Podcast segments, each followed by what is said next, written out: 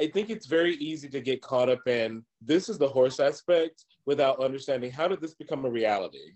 How, mm-hmm. how is this a maintained reality? Mm-hmm. And I want I want others like us to know that it's doable. You know, we weren't all, you know, born with silver spoons or any spoons, but you know, mm-hmm. it it can be done and it can be achieved. And I don't think it's um I think it is important to give a realistic three dimensional mm-hmm. aspect of it. I am. I am. I am. I am a young. I am a young. I'm a young. I am. And I am a young black. A young black. Young black. A young black. Black. Black equestrian. Equestrian. Equestrian. Black equestrian. Equestrian. Black equestrian. Equestrian. Black equestrian. I'm a young black equestrian. I am a young black equestrian.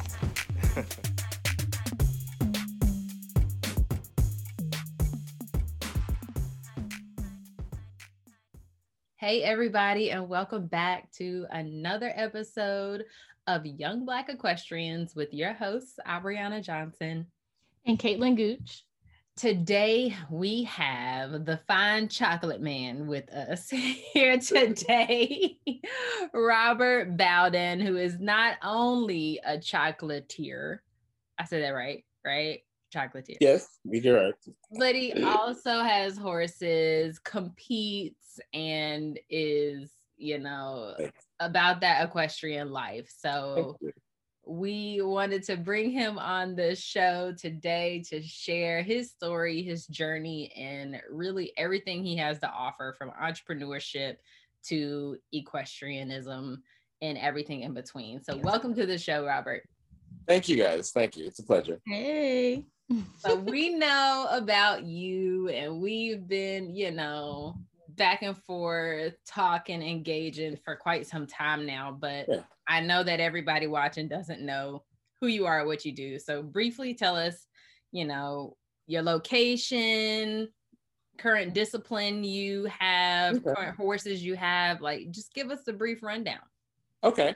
Um, at this very moment, I am uh, in Wartrace, Tennessee. I have I'm at a farm here. I have place.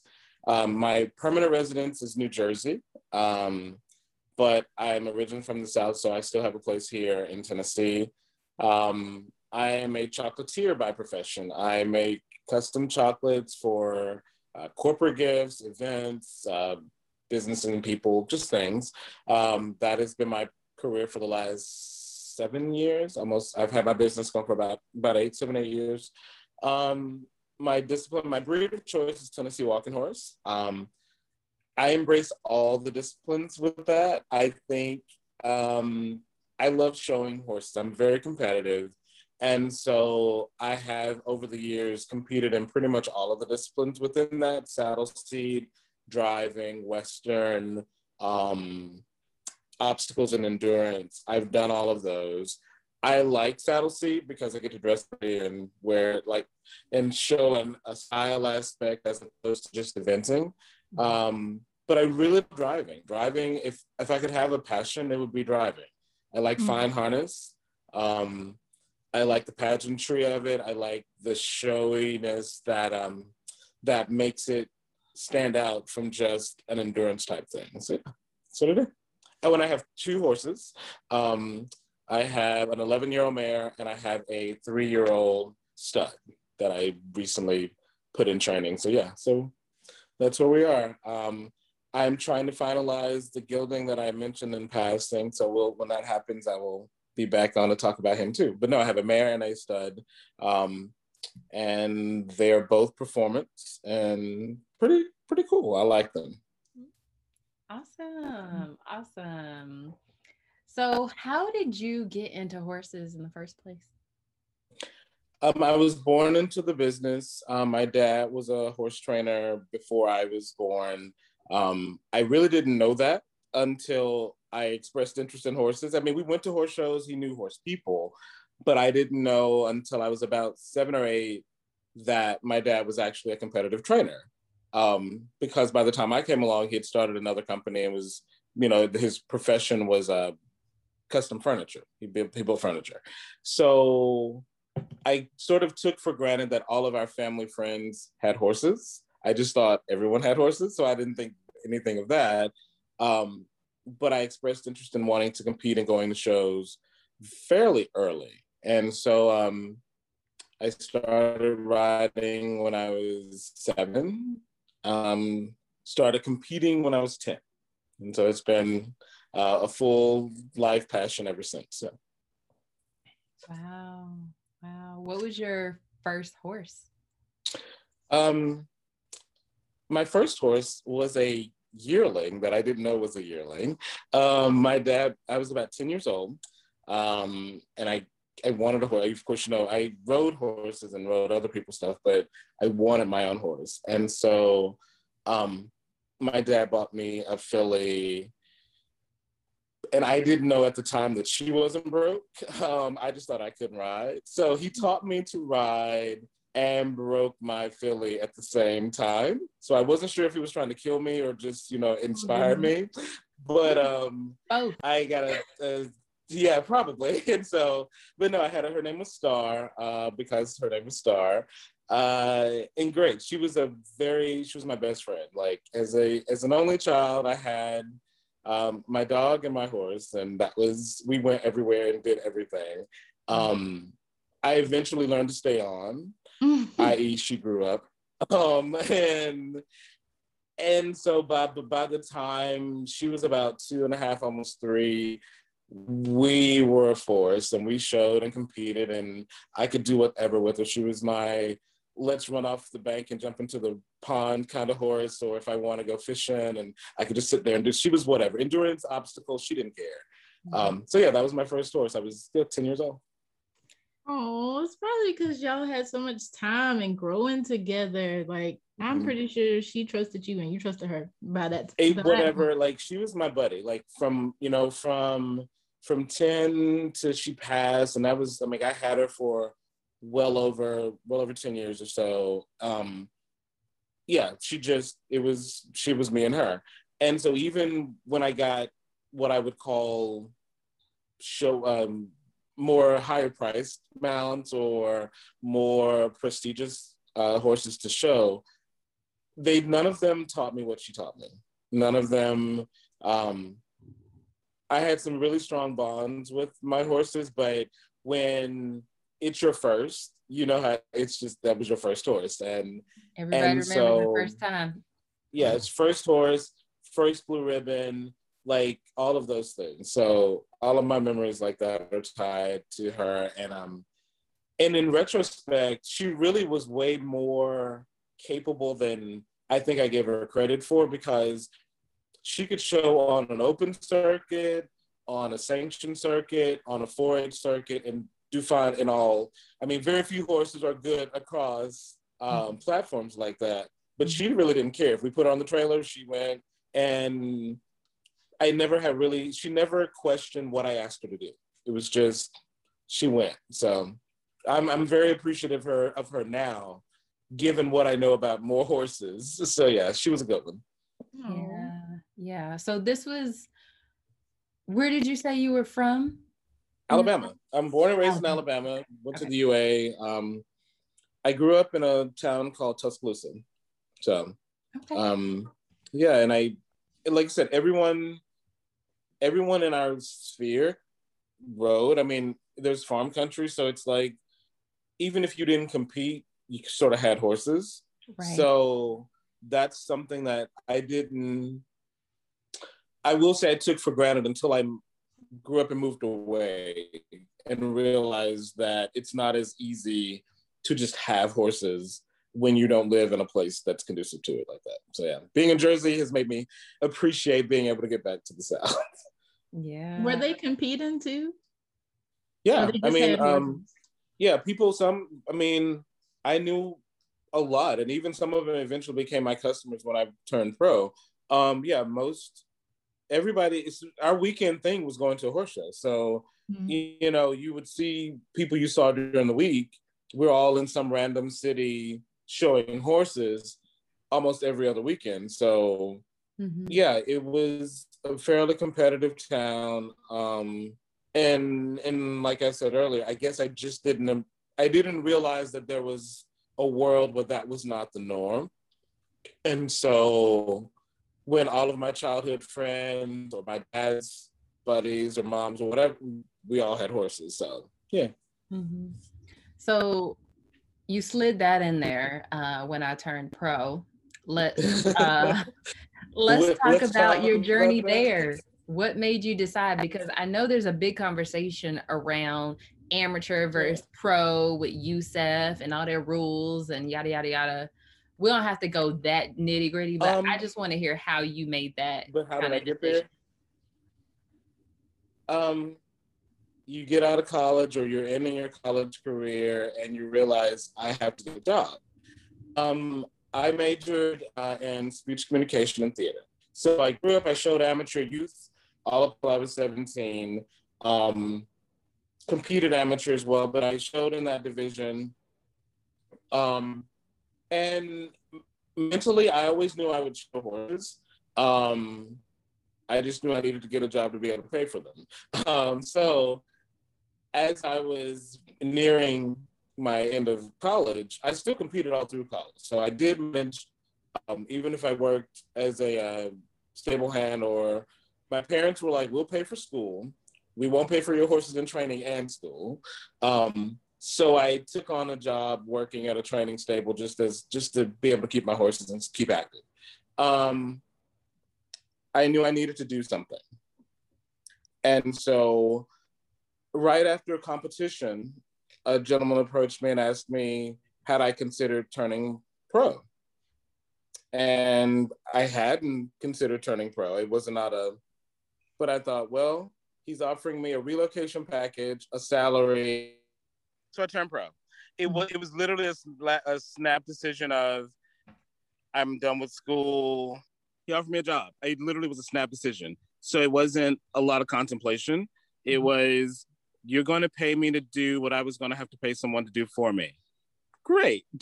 so that's kind of how, and it just, I didn't know what trajectory it would take me. I just ran with it. And um, I moved to Texas, became a horse trainer, and yeah, the next 15 years. So let's bring that back. So did you know Okay. this man? Was this no, he was did he just literally some competing? yeah, he's he was a competitor. He was actually someone we had just beat in competition. Um, and I was that's pretty much how my professional career as a horse trainer went. I literally was scalped each time over the course of the years from someone I had just beat. And um that was I finished the competition. Um and at the competition, the guy asked me, was I interested in turning professional? And I was like, hadn't thought about it. And he says, think about it. And he says, um, this is what I can offer. If you're interested, be at this competition on this day, and I'll relocate you to Texas. And and and he did. And best best decision I made. He was a great uh, mentor, probably one of the hardest working people that I knew. Um, because it was just the two of us, and we had like 50 horses. Wow. um, and so we had one assistant, me and him, and and I learned a lot about being managing my own program. I learned a lot about how to. Um, we'll talk about like the the question: Do you ever have mares? Do you find mares to be easier than geldings? Yeah. Well, my entire string, my entire string was mares. I had 11 fillies from age uh, two to 15. Mhm. So you learn what it taught me was that every horse is different. Um, you only get in trouble when you think there's a cookie cutter method. And so each mare I had to approach differently. And and they were all phenomenal. I ended up winning my first world championship with one of those fillies. And so it be, for it, the appreciation that it gave to me of horse for horse training was that I can't bring whatever baggage I had from the last horse to the next horse. Right. I have to, you know, she does not care that I had a bad ride five minutes ago. I need to pull it together and be in control of the situation and go, and myself more so, and give her the credence to be whatever she is that moment to be that. And so I think it helped me a lot because I don't I don't try to shoehorn horses into um one frame. Right. Yeah. So I think that I mean that definitely uh, impacted how I train, and you know when when that's what you got, you you're I was 19. Yeah, I was 19. So it's kind of like I could complain that, and I really didn't know. All of my first horses were mares, so I didn't really know that there was a stigma about having mares or over geldings. My first horse was a mare. My second horse was a mare. Um, so you know, it didn't really make any difference to me. Yeah. Yeah, I didn't know either because I had all mares. Um, and people, you know, the mare stare and all that stuff. But you had started touching on things that leads into our next question. Yeah. What is one of the biggest challenges you face with horses, and what did you learn from it? Um, my mentor, my first, my first trainer, was probably my strongest influence as a uh, understanding horses, and what I found as a challenge, he says, you know, a good horse will make a bad trainer look real good, but it takes a great trainer to make a bad horse look decent, and so it taught me that expecting it to be easy or expecting it to be done for me would be my downfall as a trainer if I didn't understand that it's work on my part. If I'm expecting them to work, it's got to be work on my part too. So for challenges, I think when I, it wasn't in my early career, but when I moved to like, I would say the, the next level or the top level where I ended up, I finished my training career, I moved to a barn that had its star trainer. There were 10 of us. There was star trainer plus all of the secondary trainers, and we had 100 horses. Um, it was very odd watching horses not be given a chance. Like we had a three month, if you didn't, if you didn't go from zero to show ready in three months, you were gone. So they were trying, they were, it was a, it was a program. It was a successful program. It was a very particular program.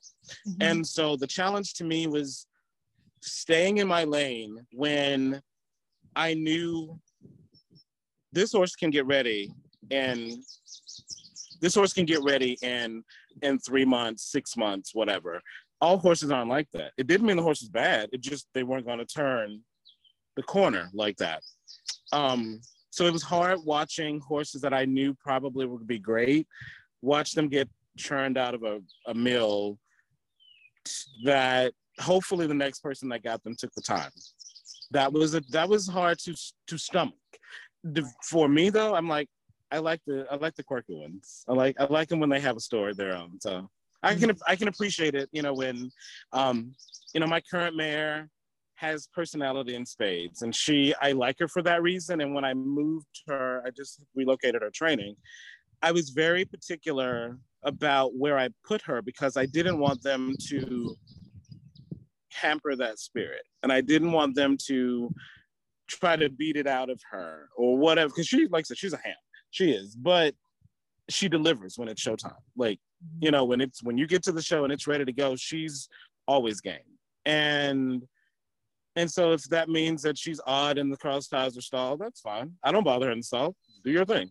So yeah, I think that's that was the hardest obstacle, watching what I would call probably great horses get missed. Right. Right. I wanted to go back to you mentioned that you majored in what in school? Theater? Communication, theater and communication. I wanted to be uh, my dream was to be a lobbyist for the horse industry. That was what I thought I was going to do. Uh, and for the walking horse in particular. And so I majored in um, speech communication, um, minored in theater because I'm sort of theatrical. Um, and so it was um, that was the goal. And at the same time, I made peace with the fact that I I wasn't I don't want to say I didn't think I would ever use it, but I was fine if I knew I didn't use my degree for my career. I, I didn't pursue the career. I didn't pursue the degree thinking it was a career. Mm-hmm. Okay. Okay. Yeah. I know we have a lot of like college students that listen. So I just wanted Yeah. to highlight that fact that, you know, it's not It'll look expected. Yeah. It'll do you you will get the education for yourself. Um my father's phrase was with a trade, I get paid. A degree, I do for me. And he said, so find something that you can do. Figure out, it doesn't matter what it is that you can do that's a skill or something that you will always, you will always be able to be, to get paid if you have something that you can do. And he says, now get a degree. He said, by all means, get it. Um, use it to enrich your life. There are things that you learn from going to college that have nothing to do with that piece of paper. Yeah. But so go. So definitely, I definitely encourage that. But also don't feel trapped into, I, I spent this money to go to college. I've got to pursue this path. And if I Mhm. don't, I fail. No, don't don't get. I'm Yeah. no. it's just Yeah. don't. Yeah. yeah. You'll But take a lot you- of turns along the way. Do you think that your degree, or at least having that little bit of uh, professional education, has helped you in your entrepreneurship side of things? Um, the degree, no. Going to college, I went to the University of Alabama. Navigating the University of Alabama as a as a black student um, taught me a lot of systems. It taught me how how I am where I am viewed in systems, how to navigate those systems. So I think it definitely taught me about life. It taught me um, how to be autonomous in in my choices, but very aware of how that reads on a bigger scale. So yeah, I think if I didn't go, um, if I didn't go to college, there were some lessons that I would have had to learn that might have cost me more or been, um, you know, could have been more detrimental. Mhm. In college, we're all floundering our way through. Um, and so having gone, I think, yeah, it's it's good. The degree, yeah, don't get hung up on the piece of paper. It could be in anything. Like I knew I wanted to go be a student that went to the University of Alabama. That I knew Mhm. primarily because you know my mom went there and the degree with the tuition was cheaper, but also that what the piece of paper was um, didn't define me. Right. mm-hmm. Yeah. But get it, you know, if you can get it, get it. If you find another path, I encourage both. Um, Mhm. but the going to college was more important than in what particular field. Yeah, because there are um, quite a few adults, you know, who are surprised when life really hits them and they have these interactions that they never had. And through college, we do get those experiences. Yeah, I think it. I think it's um, use each stage for, pre- for preparation for the next stage, and I think that's very trite to say to some degree, but it's very very important because where you are now is never where you're going to end up. It just happens to be where you are now, and um, and so appreciate it, live in it, own it. Um, but you also don't get to determine where you go because if you'd asked me at any point in my past would I live in New Jersey, I would have I hadn't even thought about it. Jersey was never on my map. But you know, here I am and I've been there 10 years. Um, did I think I would be a, a chocolatier? No. That's that's not anywhere between school and horses and theater and all of those things. No, being a chocolatier was not it, but here I am. Mhm. And it allows me to do the things that I love. So say yes to life. I tell people that that's a easy, you know, when the guy asked me, did I want to become a professional trainer? Wasn't thinking about that. But I'm like, hey, I'm glad I did. Um, and so I hope people enjoy the moment. Don't stress. yeah. You know, you'll get through it. It'll it might not look anything like you think it'll look, but you'll get through it. Yeah. Yeah. That's cool. That's cool. Yeah. Um, our next question is what is a common misconception people have about your discipline? Um, that it's artificial. Tennessee walking horses and the breed, the misconception in general is that our horses are manufactured. Our horses are genetically designed not to trot. They also don't rack. They have a bilateral gait. Um, it is very rhythmically based. Um, if you really, it was, people talk about saddlebreds and walking horses and saddle seat in general, but walking horses in particular were designed to traverse plantations. So their gait allows them to not step on crops.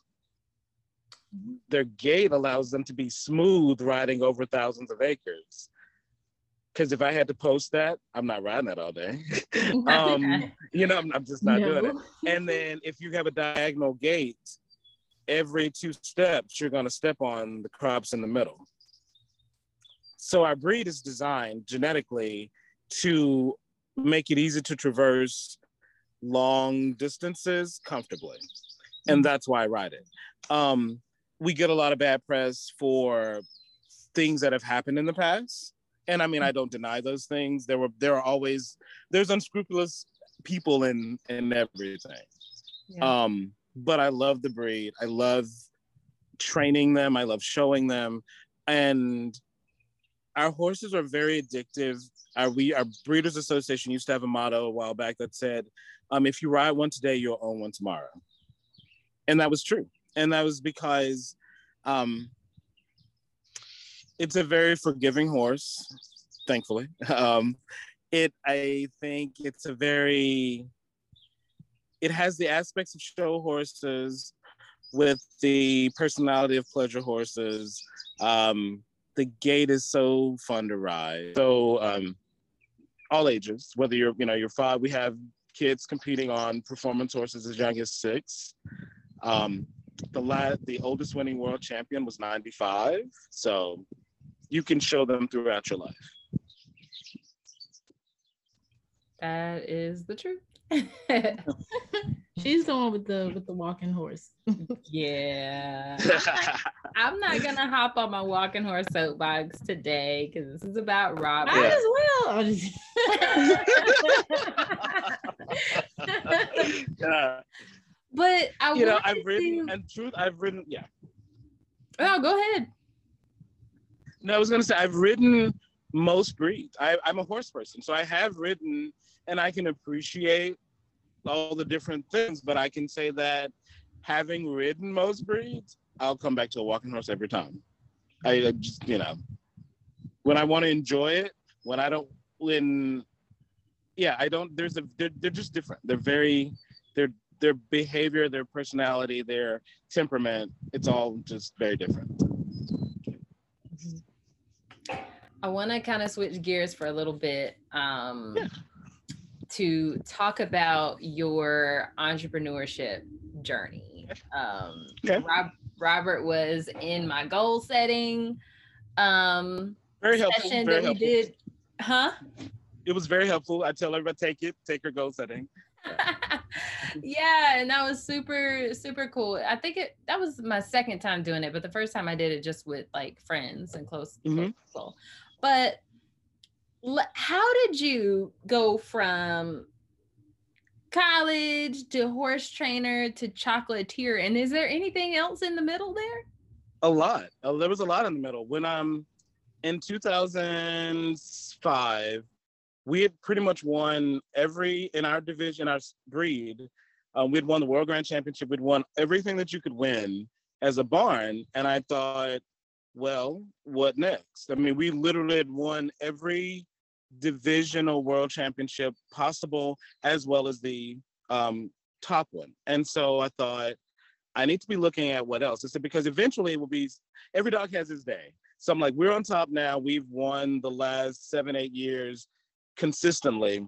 And I said, someone, it's going to be someone else's turn. For, it didn't matter whether I was still good or competitive. We had been that way and at the top of the industry for almost 10 years. And I said, it's going to be someone else's turn. So I wanted to leave, um, leave that region and area on a, on a high note. Um, so right after that, I went to Chicago, which is why I have a 312 number. I went to Chicago um, and became, I was in hospitality management. Um, I managed spas and salons. I ended up becoming a headhunter for a corporation. So I found execs, um, did that for, I was in Chicago four years. And I realized I'm not designed to work for anybody. um, I realized working a corporate gig in Chicago that I'm not that I'm not cut out for that life. Um, so I came home, spent about a year regrouping, and decided I'm going to go open up a training stable somewhere other than the southeast because the southeast is saturated with walking horses and walking horse professionals. I believed in the breed and I wanted to go somewhere that there was not a lot of walking horses or not a lot of professionals to talk about it so I could provide some sort of education. And it was between Idaho, kind of California, Idaho area, and the Northeast. And the decision was basically I can drive home to Alabama in a day from up here than I can from California. That was that was pretty much how it was. Um, no, and so I moved to New Jersey. I'm gonna open a training barn. It's gonna be the thing. I'm I'm a, a fairly competent trainer. Blah blah blah, and I tanked. Well, I can't say I tanked. I never got. It was a non-starter. Uh, the farm that I signed the lease on, I couldn't take possession of because the person refused to leave. Um, I hit all these roadblocks, and I was like, something's telling me not to train horses here. Um, and I, because I, you know, it wasn't that there weren't opportunities; it was just not happening.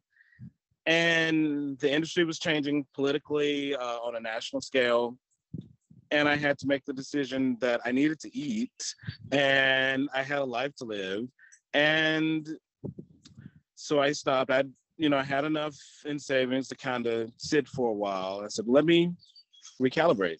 And so I went back to business consulting, which is kind of what I finished in Chicago doing.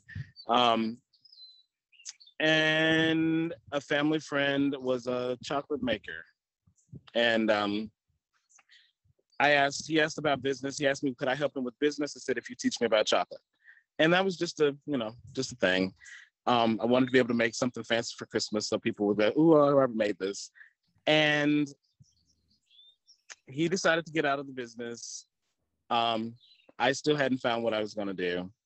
And I had written a business plan for him in passing that he passed on. And, and I thought, well, it's sitting on my desk. I have a chocolate business plan that I wrote. Um, let's try it. And that's literally how the business started. It was a, I wasn't sure. I had no idea. I mean, I never made chocolate for work or anything. I made stuff at home, but I did know that I was good at business. Business was my strong suit, and so I I took the business plan that I wrote for this guy, and seven years later, here we are. So. Wow, uh, you just yeah hop on these opportunities.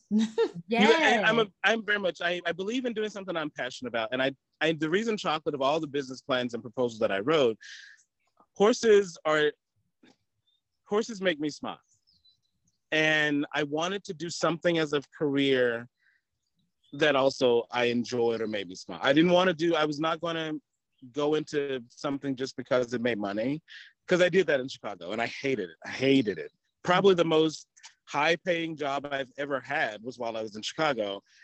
And I quit and stormed out and threw my phone away and broke my laptop. It was that kind of, you know, but um, I said, you know, there was an opportunity in front of me, take it. Where will it go? Who knows? But um, I can say I didn't think it would be, I would be doing it seven years later, but I am, I'm glad that I took it um, because that's kind of what affords me to still keep playing horses after all these years. So, yeah. you said something. I just I just keep running back on things that you said. I'm like I'm like just Thanks. grabbing onto words. You said something that really stood out to me when you were um, going to pursue your horse training journey in the Northeast. You said that you looked for a place that you could provide value you could provide education even if there weren't people already there doing it and i think that is so important not only as just a person who you know wants to pursue horses but as a business person you know taking that that having that mindset to to Yeah. think like like it's okay to be the only one you mm-hmm. know Yeah. you know that you can provide value so Yeah. I think a lot of what happened to our industry and what what's hurting us right now is everyone moved to Middle Tennessee.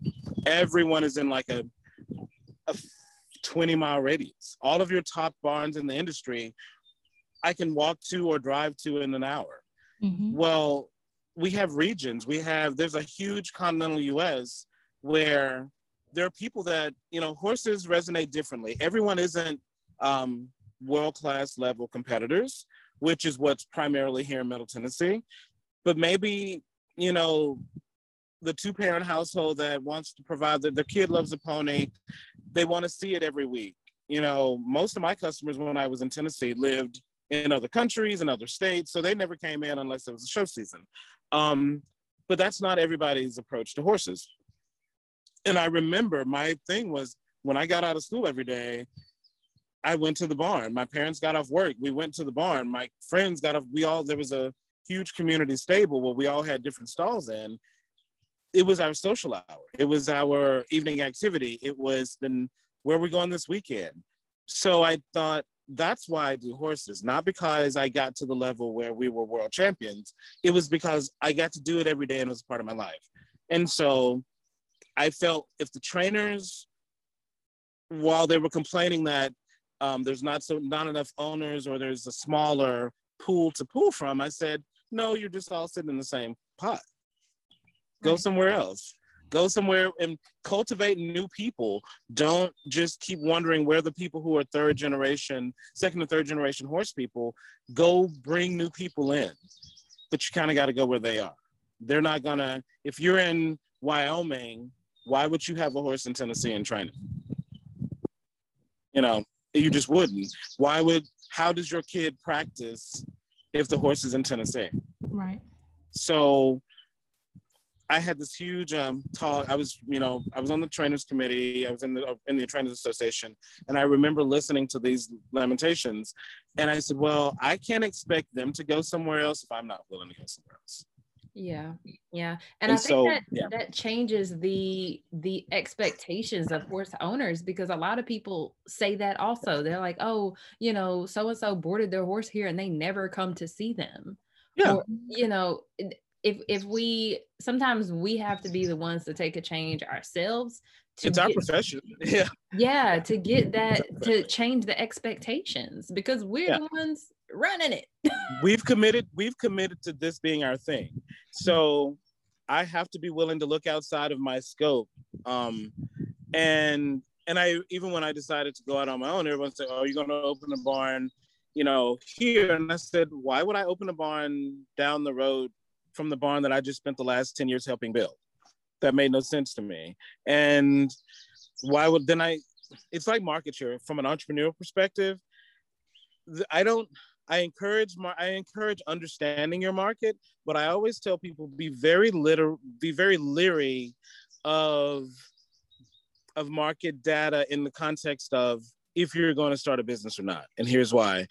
If you're looking at numbers and sales and um, units moved and all of this data, if you pick an industry, I don't care what it is, if you're looking at numbers, what you're really looking at is someone else's business. You're looking at someone else's customer. So Mhm. it isn't about creating a new product. You can be this best, but not only do I have to create a new product or service, I've got to convince you to leave where you are. If I'm looking at Mhm. data, if I'm looking at someone else's data, I've got to not only be good at what I say I am and market it, I've got to convince you to leave. So that's a whole other obstacle. That's a whole other kind of fish. So I, when I go to new places, there is no data. If there are no owners, if there are no professional trainers where I am, and there weren't, in like a seven county, almost eight county radius, there was no one else that did what I did. There is no data. So you it's it's fresh. It's it's an opportunity to to educate people who either are ignorant of or have only had secondary information. Mhm. And so to me, that's exciting because I'm starting from ground zero and not in a hole. And and I think it's easy to get caught up in researching other people's stuff and what's worked for someone else. But you got to figure out what works for you. Mhm. Amen. to Mhm. I love it. Oh, all of it. Oh, Um, our next question: What vision do you have for your future in this discipline? Um, I want to get more. Um, I want to still compete. I I have a personal goal to place. Um, whether it's I, would like I'm gonna be honest, I want to win a world championship as an amateur Mhm. because in the entire history of my breed, as a perform riding performance horses, there's never been a black person to win a world championship in the amateur division. Um, pleasure, yes. There's been a well, not even amateur. There've been some professionals that have won pleasure championships. Um, there's only been one professional to win a performance, and that was in 1984. Um, I have trained horses and put other people on horses that have won numerous world championships. I've done it time and again. So I know I can train a world champion. That's not my question at all. But I want, under my ownership, with my little face, to win a world championship. That's what I would like to do. Mhm. Whether that happens or not, I want to create a space and opportunity for other youth who didn't have the benefit of their dad being a horse trainer, um, people of color, black in particular, that you know, hey, come ride. I got if I've got two horses, like I can't ride them all the time. I have no problem getting someone in that wants to ride, and so that it's less. Um, I think it's easy to say that it's a, a financial barrier, which horses are expensive, but that's not why we're not prevalent in the industry because we spend money on a lot of things. But but I do know that opportunity and exposure are very important. And so the same tactics that I use to promote my business and and all of those things, if I can get to a place um, where I have, and I, and you don't you don't try to get too big too fast. If I have five horses in training, where I'm like, you know what, let's create a plan of action for you, and I'll probably be calling you Abriana to say, hey, we're going to campaign for this. We're going to. I want, you know, Susie needs a pony. You pair well with this one. Let's go, and Yeah. and be able to support, you know, support that journey. You know, it's a acquiring a competitive horse is a hard thing to do. So yeah, the parents are going to be doing what they can to support it, but I also know that if I've got the horse, I've got the horse. Mhm. Right. Um, and if I can have a few of those where I can use the stuff that I've I've used for my my clients, I've I've done it for the other people. Why can't I do it for us?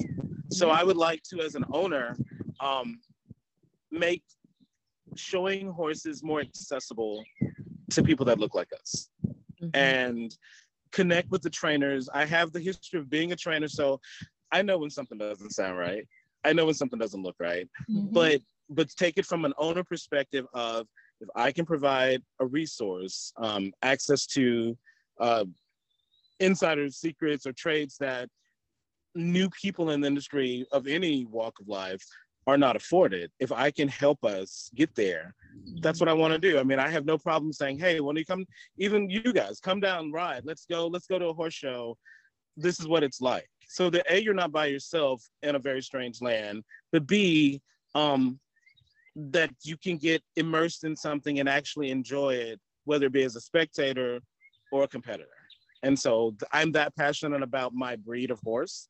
I'm also that passionate about how riding and having horses in my life has benefited me. Mhm. And I and I think if we remove the barrier that it's automatically oh horses are too expensive for me to have, so I'm not going to consider that. If we remove that or or even show that hey, there's three of us on this call, three brown faces.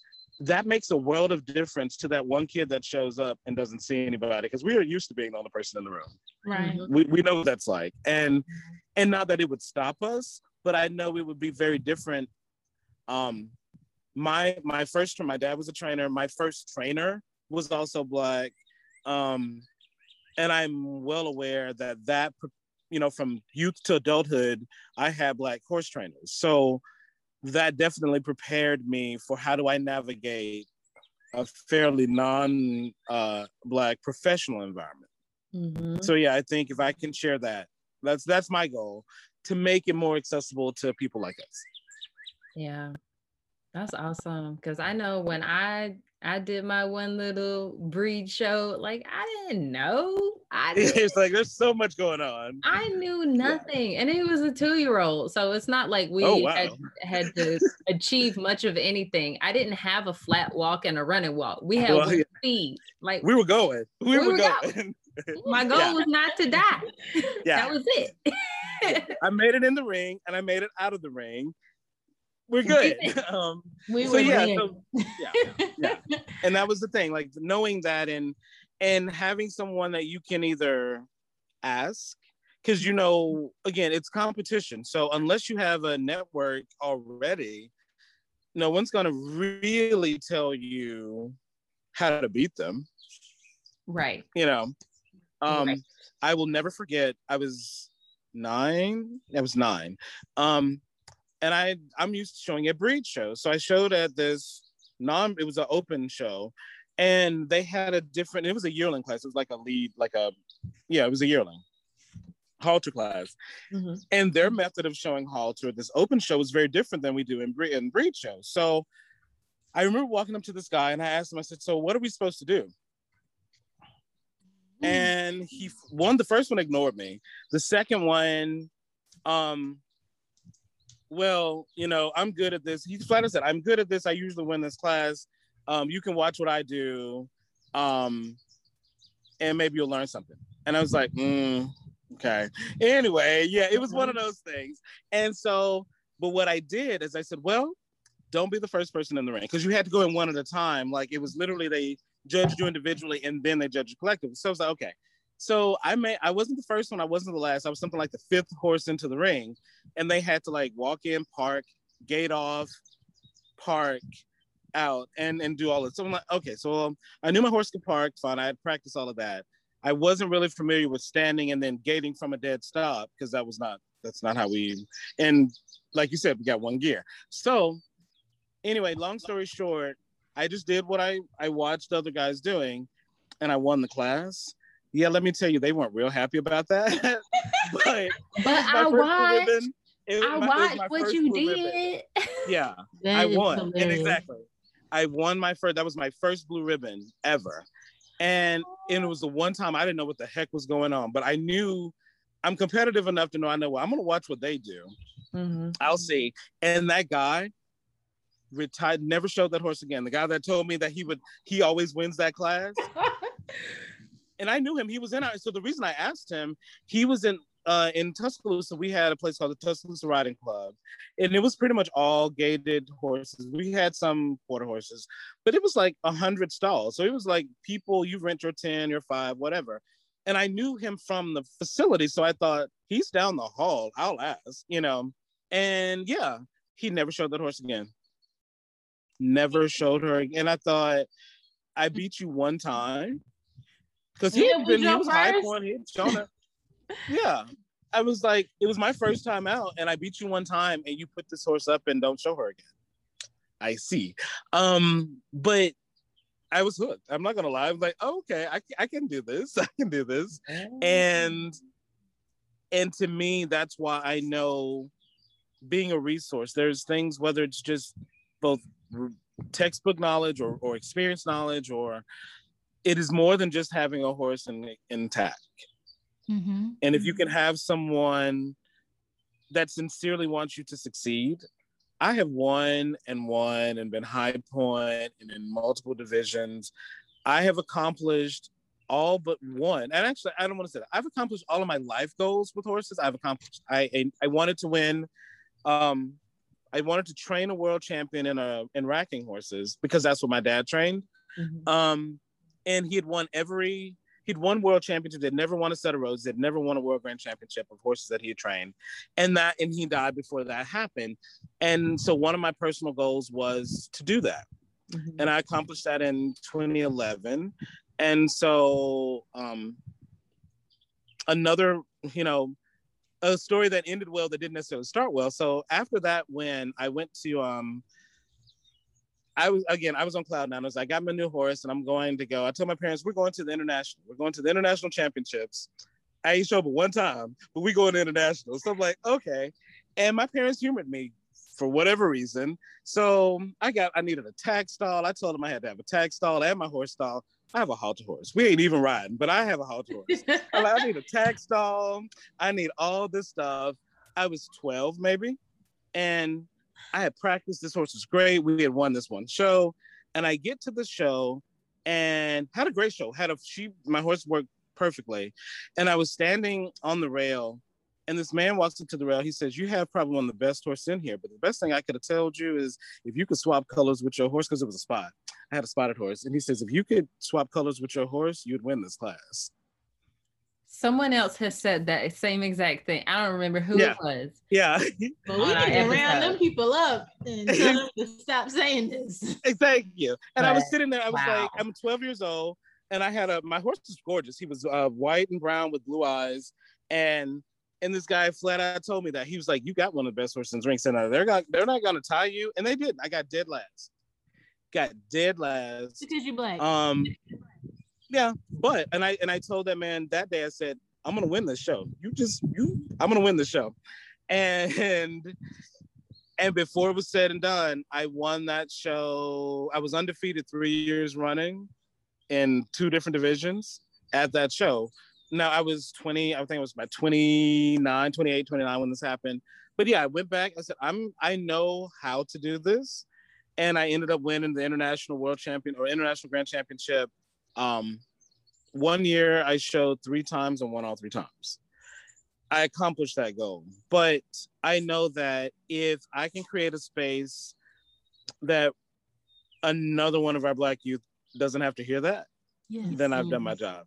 If I can create a space where, you know what, you can show whether you want to show a spotted horse or a solid colored horse or whatever you want to show, you're going to be a force to reckon with because you're going to be well prepared.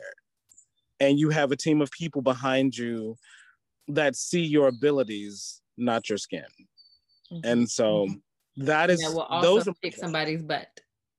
Oh, totally. We going to win. I mean, I'm sorry. I don't. I don't show. Um, my it takes just as Oh, much meant money to literally. feed a bad. Right. Yeah, That's what I was seriously. thinking. Because Yeah. I, I remember hearing those stories. And it's like somebody was, was with y'all so that he could react for you. Because I know in the No, moment I was in the ring. I was literally in the middle of the ring.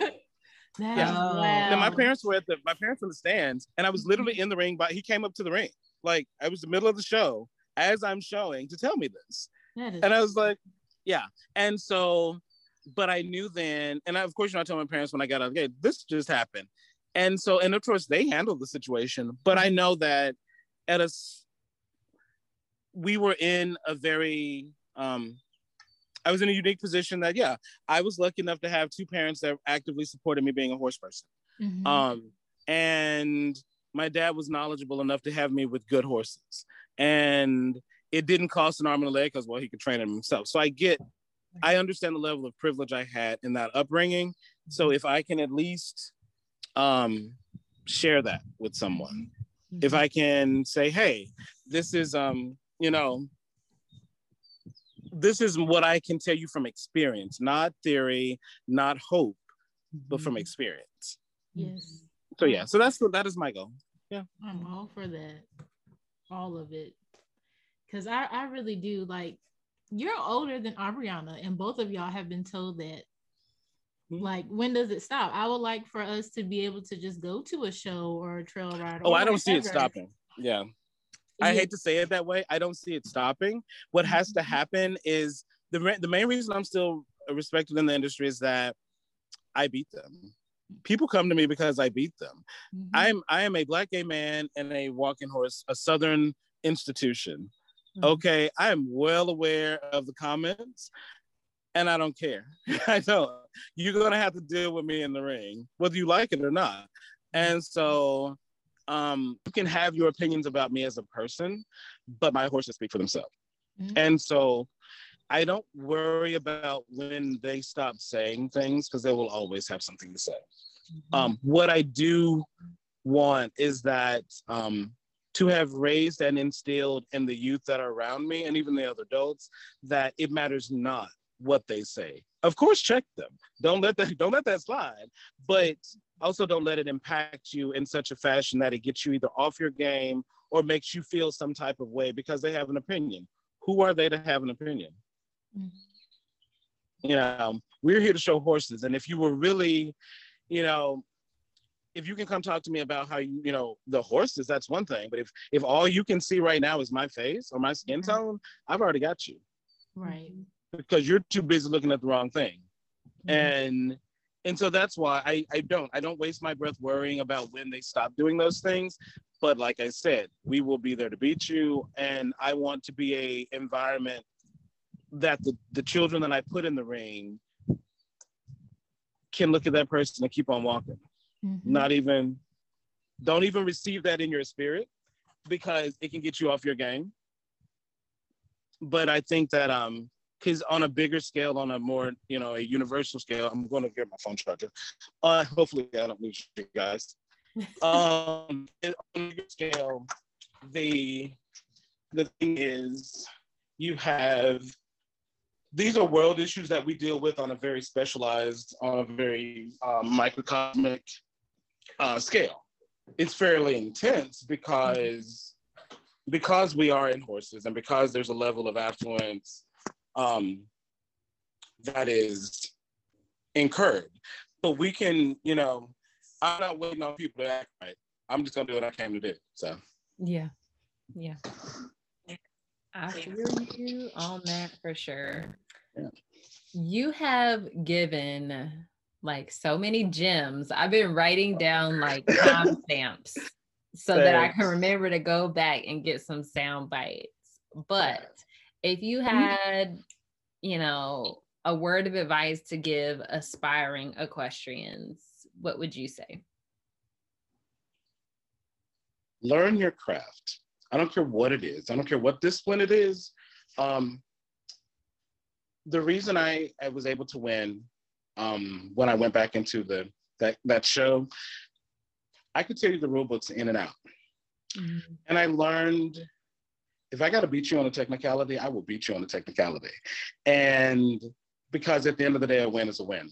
What I learned though was it taught me to know my discipline inside and out. It taught me, I, I want to tell people be committed to your craft because you can always go back to that. Right. It's very easy to get caught up in the blue ribbons um, and the spectacle. We love the spectacle, it's a show, but it's it's the work. Um, as a theater person, you know, I took dance and ballet, and you always go back to the bar. You go back to the re- and you work on on knowing your thing. So I said, find something that makes you happy because you're going to be in it for a while. So if it's uh, saddle seat or driving or eventing, whatever your thing happens to be, know it, learn it, observe, look at who's winning, look at who's not winning, look at what are some common denominators. It may be something as simple as, are they wearing purple all the time? You know, something random. Like what what are you seeing? What are the patterns you're seeing? Um, if you're in, if a young person in this discipline or in this industry, learn and be committed to your craft. Because when everything else falls apart, you can always go back to your your your technique. Mhm. Um, the horses are the horses. I love the horses, and and my horse doesn't care what color I am as long as I have feed him on time. So, you know, they don't really care. Um, stick to that. Stick to stick to the the core of why you started. Mhm. That's Yeah. good. That's good. So we, you know, always have this conversation about cowboy versus equestrian. And as someone who's from the South, what did your dad refer to himself as? Oh, I guess it was just horse trainer, Yeah. right? Yeah, my dad was a horse trainer, but we were um, we were cowboys. I mean, I am actually total tangentially. I am. Um, I was while I was in Illinois. I was um, named Mr. Uh, Mr. Gay Rodeo for 20, 2010, and so I actively, you know, I've ridden barrels. I've done the whole thing. I'm fine being a cowboy. I don't have. I don't have issues with the words. I Mhm. don't have because I know who I am. Um, I also respect the fact that we were cowboys. We were that's what we did, and um, as a as a culture, um, that was one of the first um, opportunities to escape slavery. Mm-hmm. Was being willing to risk your life being a cowboy going west. Right. Um, my horse is named in, in the honor of one of the first Black women to do so, and that's why she's Stagecoach Mary. Yeah. And um, if you go reach read about her and and her getting the you know first Black woman to get a postal route, Mhm. and Mhm. and the tenacity in which she lived life, and it's very much you know that is very much my mare and so she's she's a handful. She doesn't care, and she'll she can hang with the studs with the best of them, and so. I want those. Are, there's a purpose. That's why name. You know, her name is that, and that is why it's important. Because if nothing else, someone's gonna hear that and go look that up Mhm. And I want them to know that story. I want them to to know that yeah, we are. But I am. A, am I a cowboy? Sure. But am I? I, I I'm fine saying equestrian. That's that's so fancy now. um, but but honestly, I ride horses, and and however, uh, yeah, that's what I do. Yeah, yeah. Yeah. Caitlin has a uh, stagecoach Mary book that Ah, she reads a lot with Saddle Up and Read. So we know all about Yeah. And shooting Yeah. up the uh Her you know, whiskey and her people trying to rob her ready. and stuff. yeah, she's ready, and that's that's why. You know, so to me, now it's so completely funny that my mare turned white. She was solid black when she was born, but she's like she's like white now. But um, but no, that is but that is totally why, you know, we have some amazing stories that I refuse to get lost, let get lost because of semantics. You know, we, you know, we evolve for various reasons in various places. And the fact that the success is in the fact that we are here and we did evolve. Um, but we did do some amazing things then. I agree with you completely. I ride horses. Like I, I don't I don't care about labels either way, but Yeah. I love to hear people's Yeah. responses, especially when you know you come from the south and then Yeah. you kind of enter a atmosphere where people are just a little bit more A very European discipline. yeah yeah Yeah, very, which is very, and you know, it's easy. It's very interesting when I see. I there are a couple of guys that I used to work with who are still active as a in profession. Um, evolution is important. I think it is easy to. Everybody isn't meant to be a horse trainer. Everybody, there are so many ways you can be. You can be at the top of your field in your particular area. Like there is to me, I think I was a far better show presenter and and groom and and specialist. I can train very very well, but I think preparing teams for competition was my strength mm-hmm. more so than just showing as a trainer. And so it's easy to get caught up thinking you have to do what the next person does or you have to be the lead this or that for you to be considered successful. I'm like, no, find your thing, find your spot that makes you shine and find what makes your heart happy and and do that. It doesn't matter, you know, um, we need all areas. We need to be represented in all aspects. There needs to be phenomenal breeders, phenomenal trainers, phenomenal owners. And that's kind of, I realize the latter is a little harder for us as a culture just because we're historically not included in that list. You know, we talk plenty of times the Derby winners, the first set of Derby winners, of course, they were Black men. Um, you know, I get that. We don't talk often a lot about Black owners. And so if that's a space I can occupy because I'm selling chocolate left and right, fine. if you know, if if that's if that's the method that I choose to get there, Mhm. I am totally fine. Again, I don't, you know, I used to be great at breaking colts. I'm not riding a colt. I don't want to see nothing that's two years old.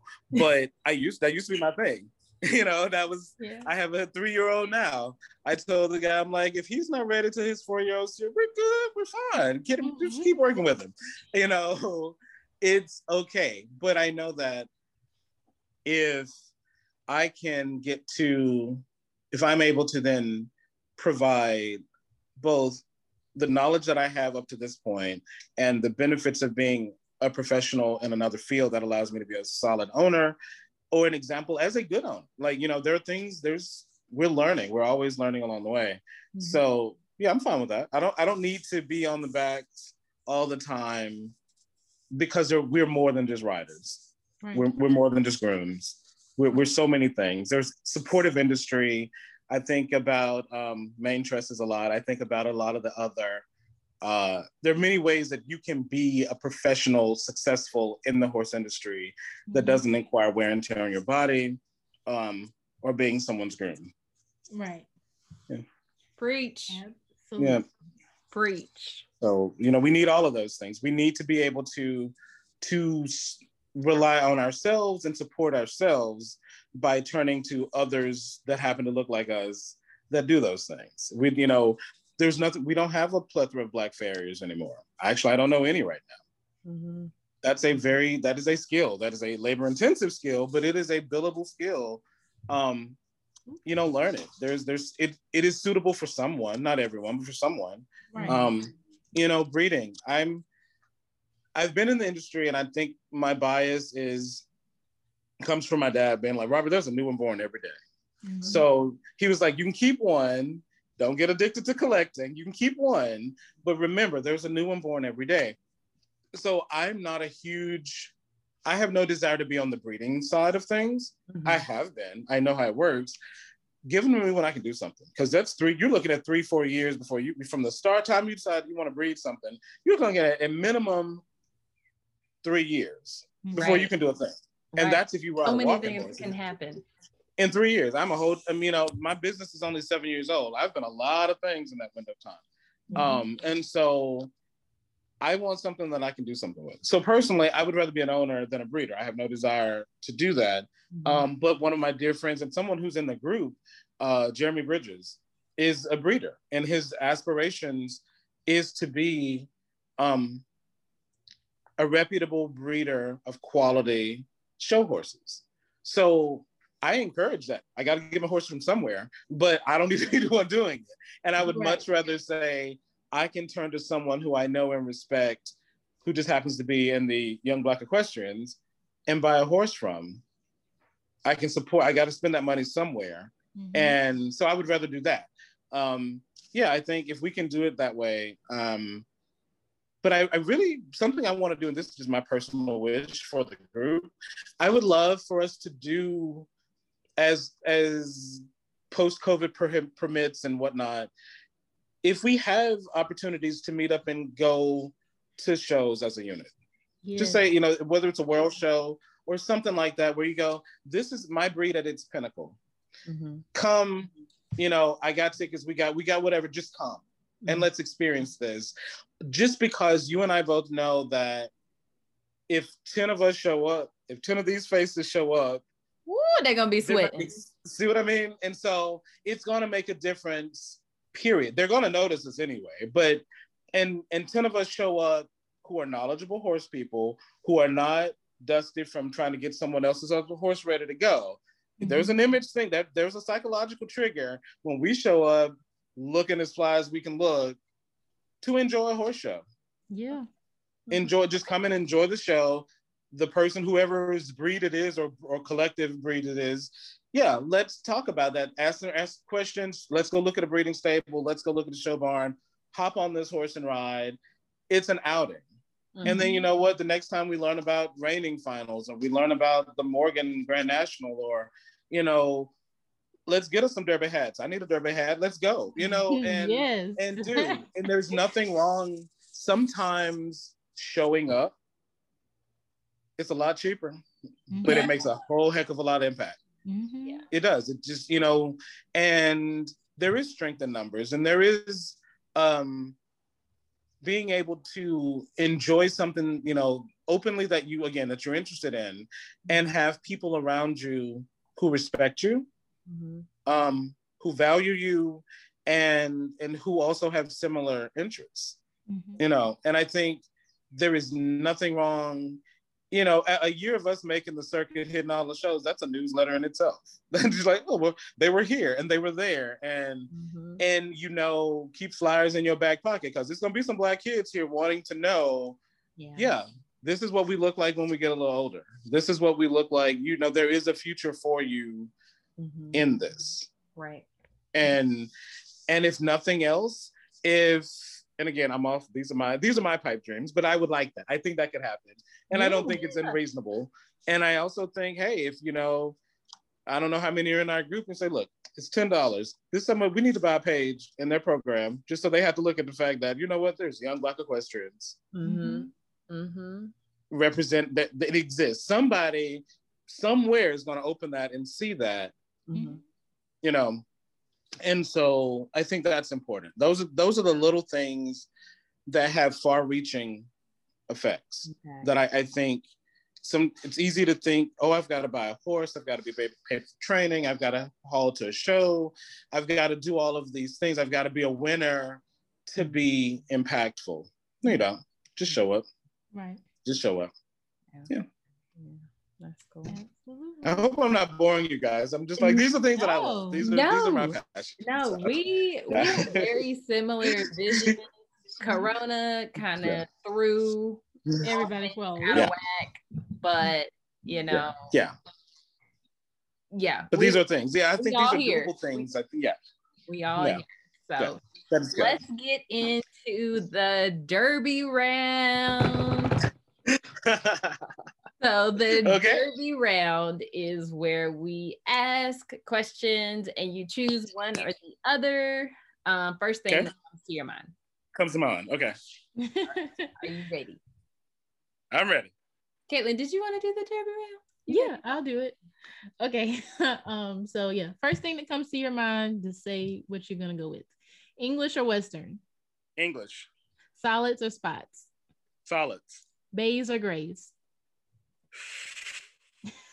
Ugh.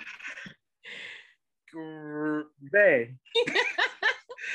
Brown tack or black tack? Black tack. Sponge or curry brush? Sponge. Okay. Shod or um barefoot? Shod. Bumper pull or gooseneck? Gooseneck. All day. Rope halter or nylon halter? Nylon halter. Wood fence or electric fence? Wood. Favorite piece of barn equipment? Favorite piece of barn equipment? My clippers. Favorite piece of tack? My saddle. I have a 11 in Ricketts. Um, probably the most expensive saddle I've bought, but I mean, I love it. Yeah. when was the last time you fell off? The last time I fell off, it was seven years ago. I was at that international show.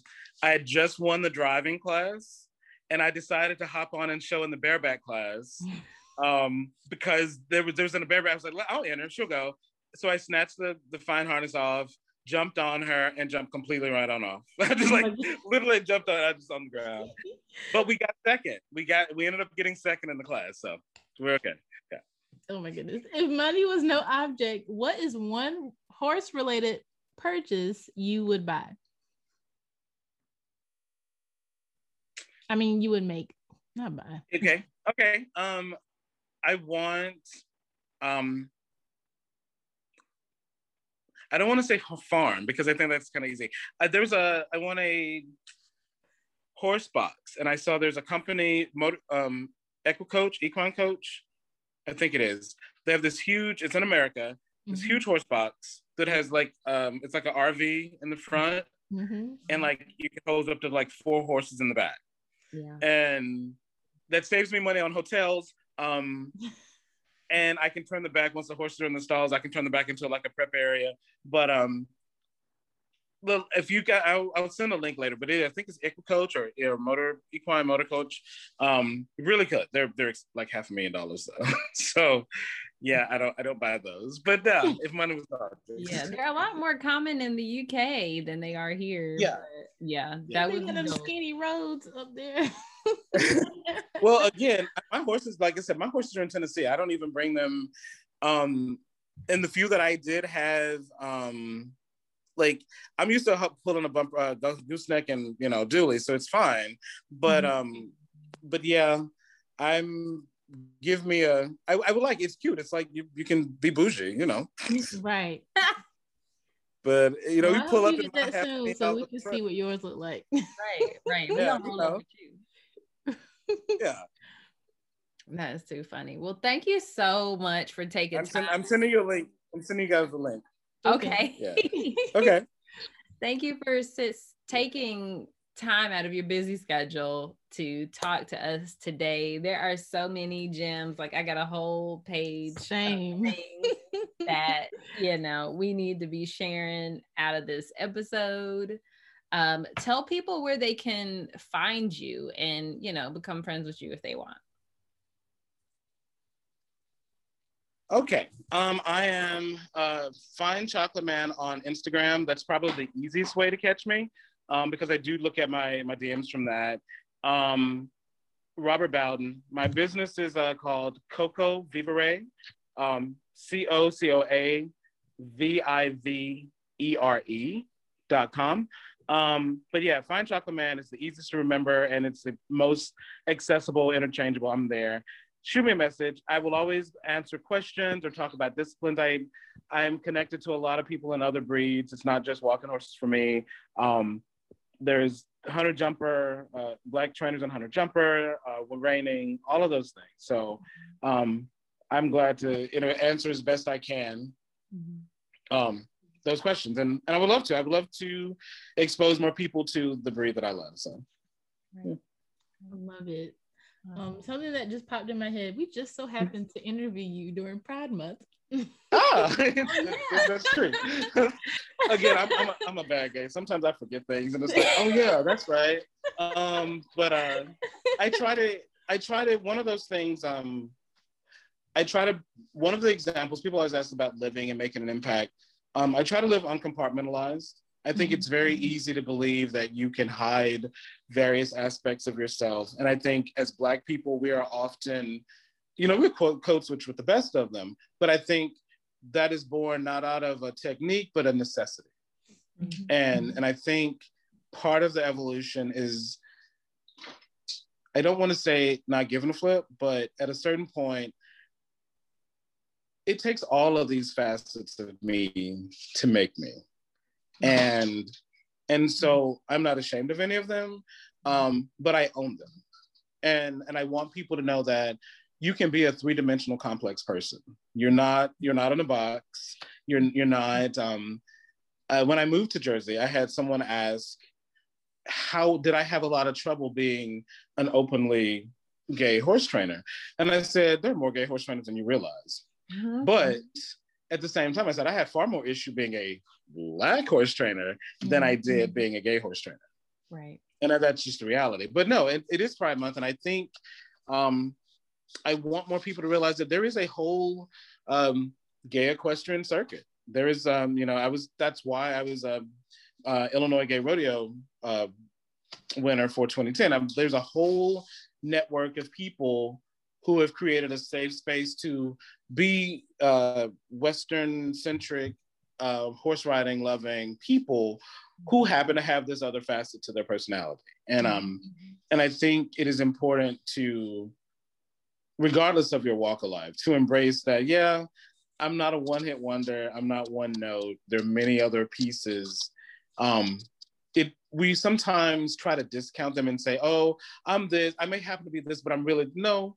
I am a black gay horse trainer that happens to own a business that allows me to do all the things that I do.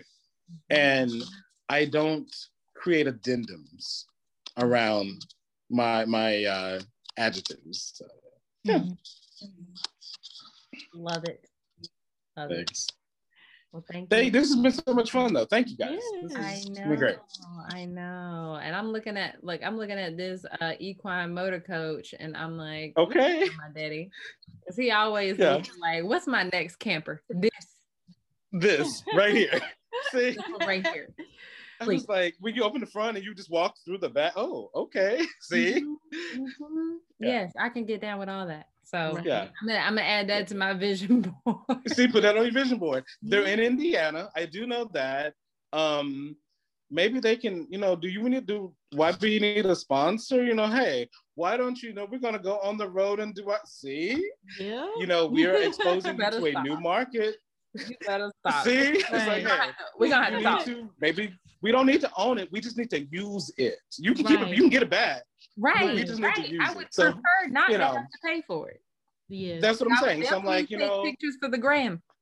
yeah, we will take pictures. We will we will and put you in front of new markets that you clearly have no access to. Exactly. So, you know, but yeah, I mean that's kind of the way, you know, I think it's tapping into stuff like things we would never see. When when was the last time you saw something that like that in at least in America? So yeah, it's to me, I, I look at doing stuff like that. Like how do we just show up? Just show up. Mm-hmm. Yeah. Yeah. But, uh, but yeah, thanks guys. Thank you for tuning in to another episode of Young Black Equestrians. Head over to our Facebook or Instagram pages and let us know what you thought about that episode. Leave us a review on Apple Podcasts and have the opportunity to be featured in our next episode. See you next week.